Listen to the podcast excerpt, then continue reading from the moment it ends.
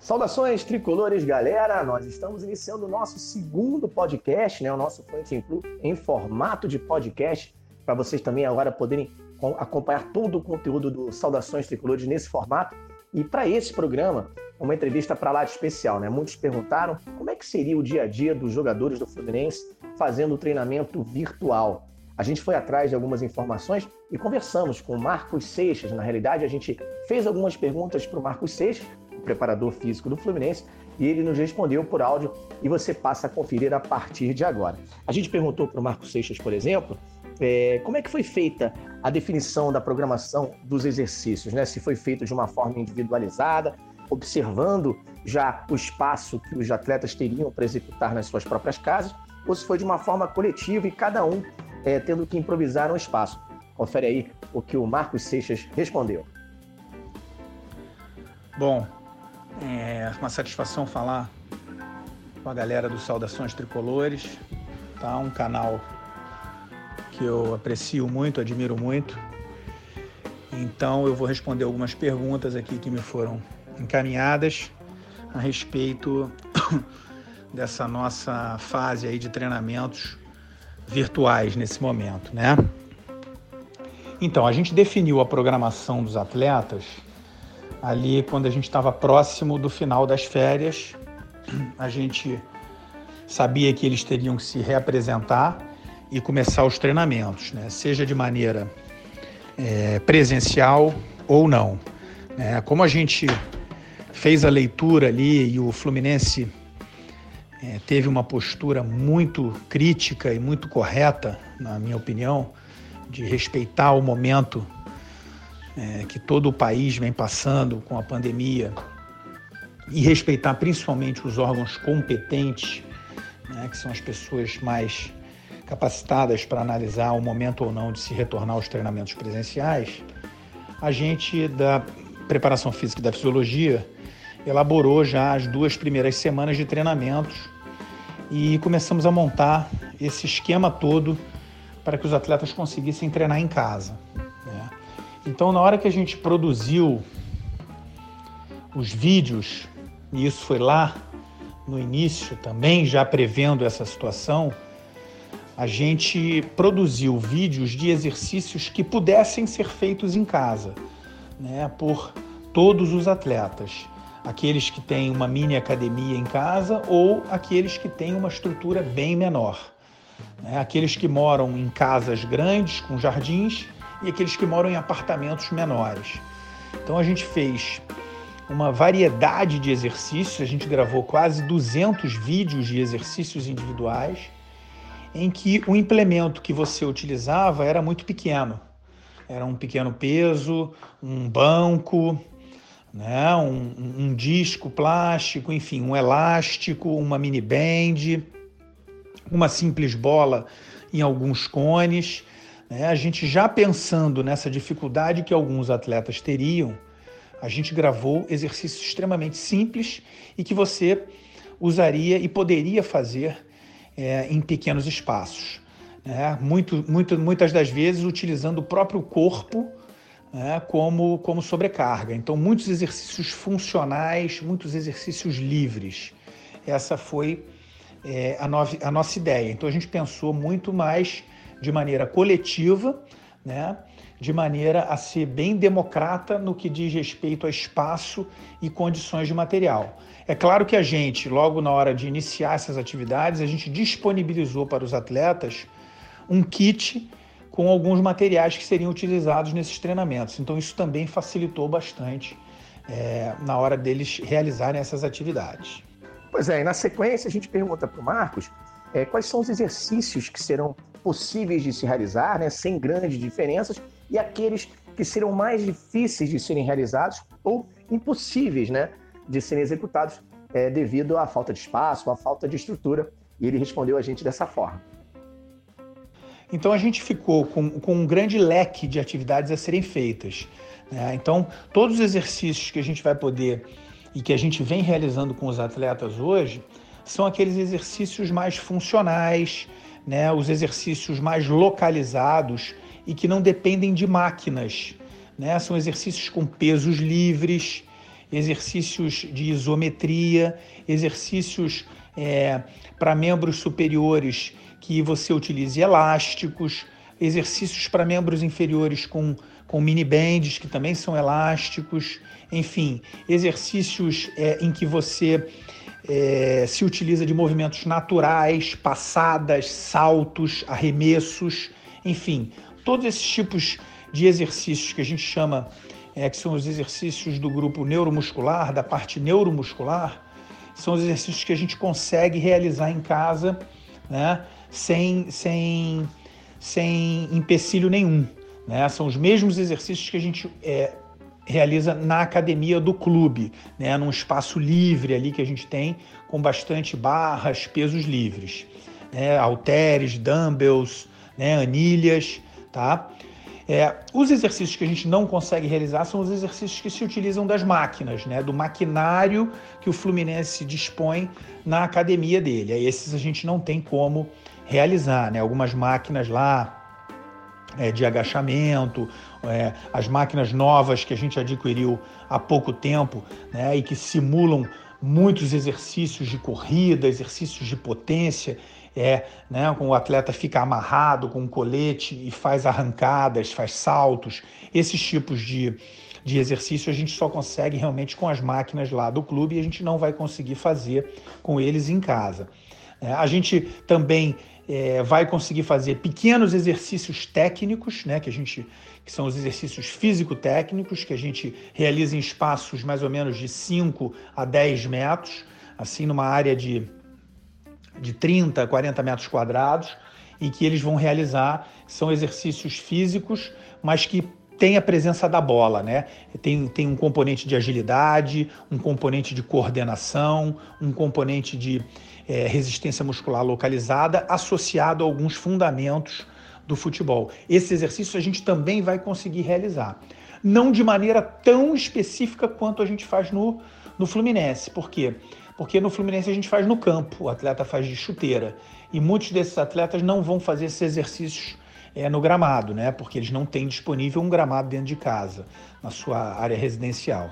Tá? E, claro, logicamente, as atividades coletivas as atividades em, em grandes áreas, né? Os, os, os, pequenos e grandes jogos, essas atividades a gente não vai ter como, é, como, como fazer nesse momento de quarentena e isolamento. Então, essas atividades são as, as que a gente vai sentir mais falta nesse momento.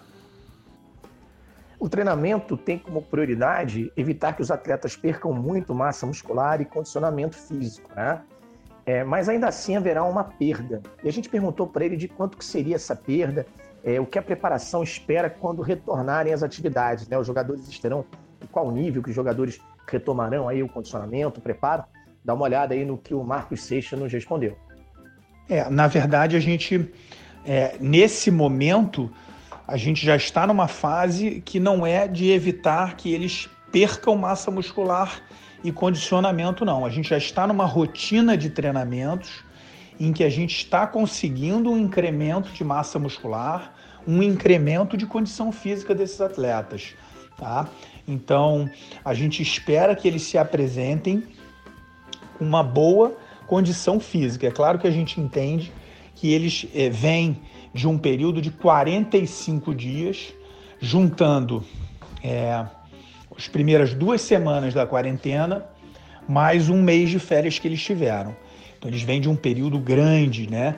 De, digamos, entre aspas, uma inatividade, porque alguns continuaram fazendo e tendo uma rotina é, esportiva, né? Em casa também, por conta, conta própria, mas continuaram a ter. Mas quando a gente começou dez dias atrás essa nossa, esse nosso processo de treinamento virtual, nosso objetivo é ganho de massa muscular com essas atividades, mesmo que de maneira residencial e um ganho do componente aeróbio é, com esses treinamentos que nós é, estamos fazendo. Então a gente acredita que eles vão se apresentar numa boa condição física, né, dentro desses parâmetros neuromusculares e cardiorrespiratórios, tá? Depois desse período que a gente tiver de treinamento é, virtual. Né? É difícil mensurar isso em percentuais, tá? 60%, 70%. É muito difícil a gente mensurar, até porque isso varia muito de caso a caso e até por essa ser a nossa primeira experiência de treinamento à distância, assim tão profissional como vem sendo, né?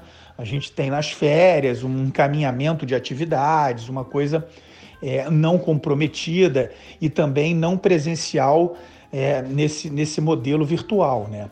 Agora, com essa presença obrigatória deles nas sessões de treinamento virtual, é a nossa primeira experiência. Então, a gente também não tem um parâmetro para conseguir mensurar esses valores de condicionamento físico com que eles vão é, se apresentar, né? A gente aproveitou para perguntar também para ele como é que foi a elaboração daquele kit, né, que os atletas foram ao CT buscar, um kit que continha alguns equipamentos, pesos, etc. Olha só o que o Marco Chase respondeu em relação a como que foi montado e preparado os kits para os atletas levarem para casa. A questão do kit, eu já tinha respondido na, até na primeira pergunta. O kit foi pensado exatamente em função desses exercícios e desses protocolos que a gente montou. Né? Então a gente viu ali na gama de exercícios que a gente filmou é, e nos protocolos que a gente montou, qual era a necessidade, né? Um elástico, é, duas anilhas, dois pesos, um banquinho, é, meia dúzia de cones, uma bola, um cinto de tração, enfim. É, a gente viu ali qual era a necessidade de material para a realização dessas atividades, montou o kit e os atletas e disponibilizou esse kit para eles. A gente quis saber também se a carga de exercícios para todos seria diferenciada, ou seja, é, e como fazer o acompanhamento da evolução de cada atleta, se eles mandam alguma medição, se eles mandam alguma informação e como é feita né, essa apuração.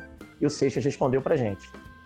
Bom, inicialmente a carga de exercícios ela foi igual para todos, né? A gente começou de maneira bem moderada, né? Um processo de adaptação e a gente fez uma carga igual e moderada para todos, né? A partir do momento que a gente foi evoluindo com os treinamentos, a gente foi vendo a necessidade de se é, diferenciar determinados atletas, seja por diversos motivos e razões. Né? Os atletas respondem é, questionários e a gente tem um acompanhamento diário da resposta deles às cargas de treinamento que, a, que eles estão sendo submetidos. Né?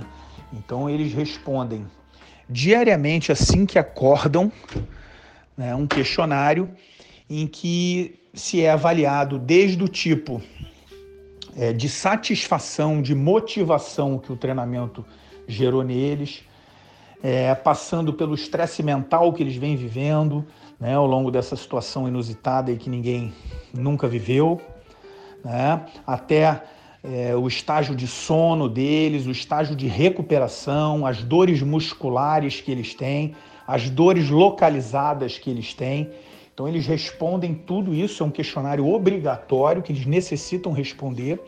Esse questionário é transmitido para todos os integrantes da comissão técnica, né, desde os médicos, passando pelos fisioterapeutas, nutricionistas, psicólogos, preparadores físicos, fisiologistas, auxiliares técnicos, treinador, todos têm acesso a essas respostas.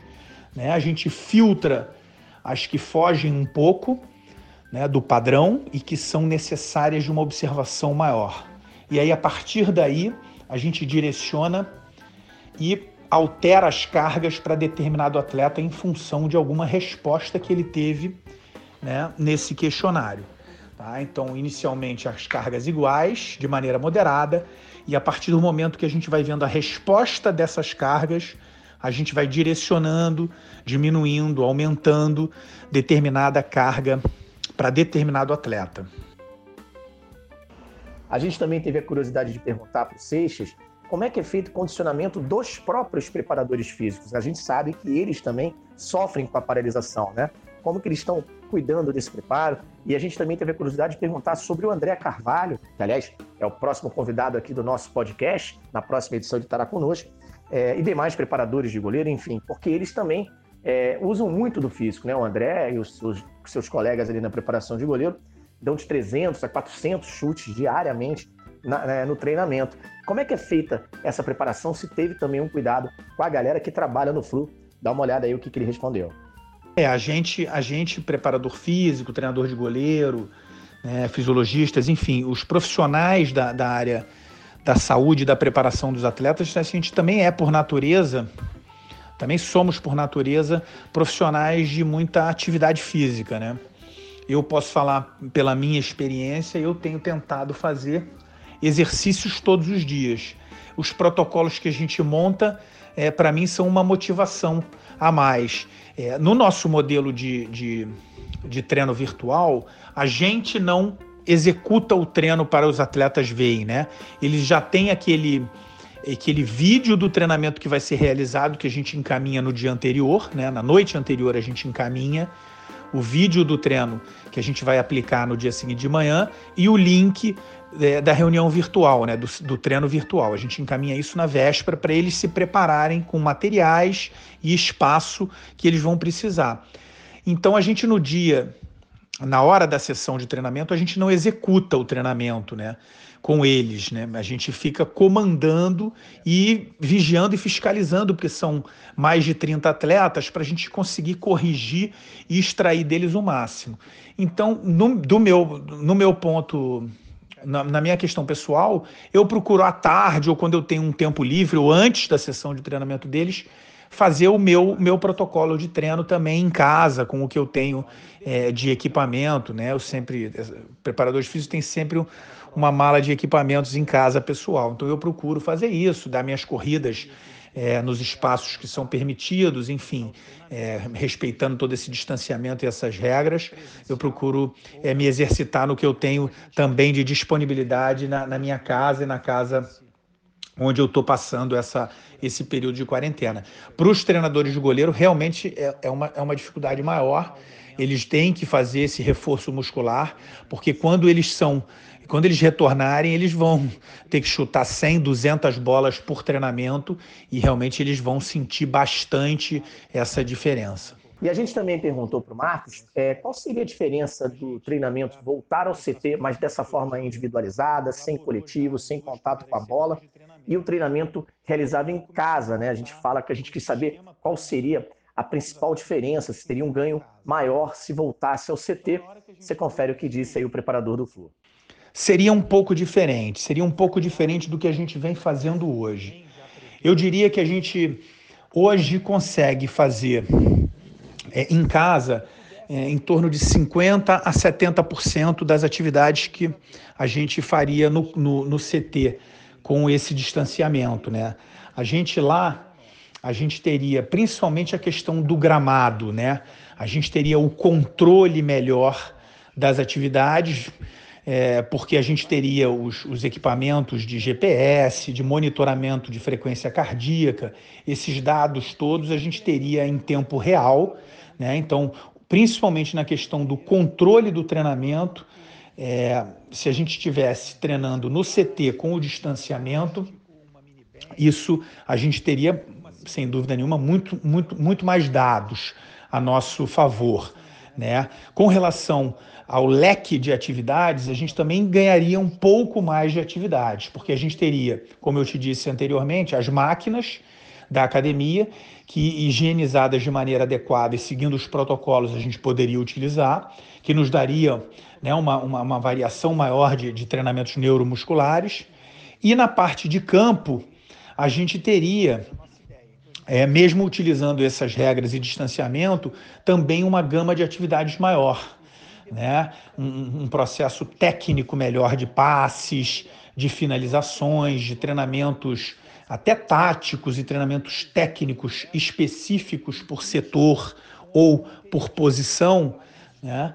que, que seria um pouquinho maior. Mas eu, eu entendo perfeitamente que, que, que é, hoje a gente não tem essa condição, o clube e os profissionais do clube entendem isso, que não é o momento disso e que isso, por mais que houvesse o distanciamento, nos traria um risco nesse momento é, desnecessário pelo que vem passando todo, todo o país. Né? A gente ainda acha que você ter um pouco menos de atividades à sua disposição é, vale muito mais a pena, a pena nesse momento que, que toda a sociedade vem passando e que esse, esse vale a pena pagar esse preço, né? A gente ficar aqui é, recluso, mas com essas atividades que a gente vem fazendo. E por fim, a gente perguntou para ele também o que, que, ele pensa, né, sobre o retorno do futebol, o que, que ele, qual é a opinião dele, o que, que ele está achando, se vale a pena antecipar, se não vale a pena antecipar. E o Marcos Seixas finalizou a sua participação aqui conosco nesse podcast para lá de especial. Assim. Eu penso que é, a gente precisa esperar né, mais alguns dias, mais algumas semanas talvez, para ver como que vai ficar, principalmente o nosso estado aqui do Rio de Janeiro, né, com, com, com a quantidade de casos, enfim, com a quantidade de óbitos, enfim, com a quantidade de, de pessoas que estão é, contraindo a doença, para a gente ter uma previsão. É muito difícil, né? nem os cientistas conseguem fazer previsão. Imagina se a gente, que não é especialista, é, vai conseguir fazer uma previsão. É, mas mesmo assim, eu acredito que após o nosso retorno ao CT, após o nosso retorno ao CT, que eu não sei quando se dará, é, eu espero que se dê o mais breve possível, porém que esse mais breve possível seja dentro das melhores condições, é, das condições adequadas para todo mundo. Né? E quando isso ocorrer, eu imagino que a gente tenha que ter pelo menos duas semanas, no mínimo duas semanas, de adaptação aos gramados e de treinamentos sem restrições. Treinamentos sem restrições. Quer dizer, então, se a gente for se apresentar no CT quando for liberado e tiver ainda restrições de contato, né, a necessidade de distanciamento e o impedimento de se realizar atividades coletivas com o grupo todo, eu ainda acho que esse tempo vai ter que ser prorrogado. Então, quando eu digo duas semanas, eu digo duas semanas de atividades sem restrições nenhuma, em que você possa desenvolver normalmente as atividades coletivas de futebol que a gente vinha desempenhando antes, né? vinha desenvolvendo antes. Então, duas semanas sem restrições nenhuma de atividade, e aí sim o início das partidas é, de futebol. Essa é a minha, esse é o meu, meu pensamento, né? E que eu acho que que comunga, todos do clube comungam mais ou menos dessa, dessa visão, dessa ideia. Né? Eu acho que a partir daí a gente pode começar a pensar em jogos de futebol. Né? Tá bom? Um grande abraço ao pessoal Saudações Tricolores. Pois é, galera, a gente vai ficando por aqui com esse segundo podcast. Espero que todos tenham curtido bastante as informações que a gente trouxe com exclusividade aqui no Saudações Tricolores.com. Aliás, você já sabe, né? Notícias em primeira mão e até muitas exclusivas é aqui que você encontra. Saudações Tricolores.com. Aqui a notícia é tricolor e a gente sempre vai buscar.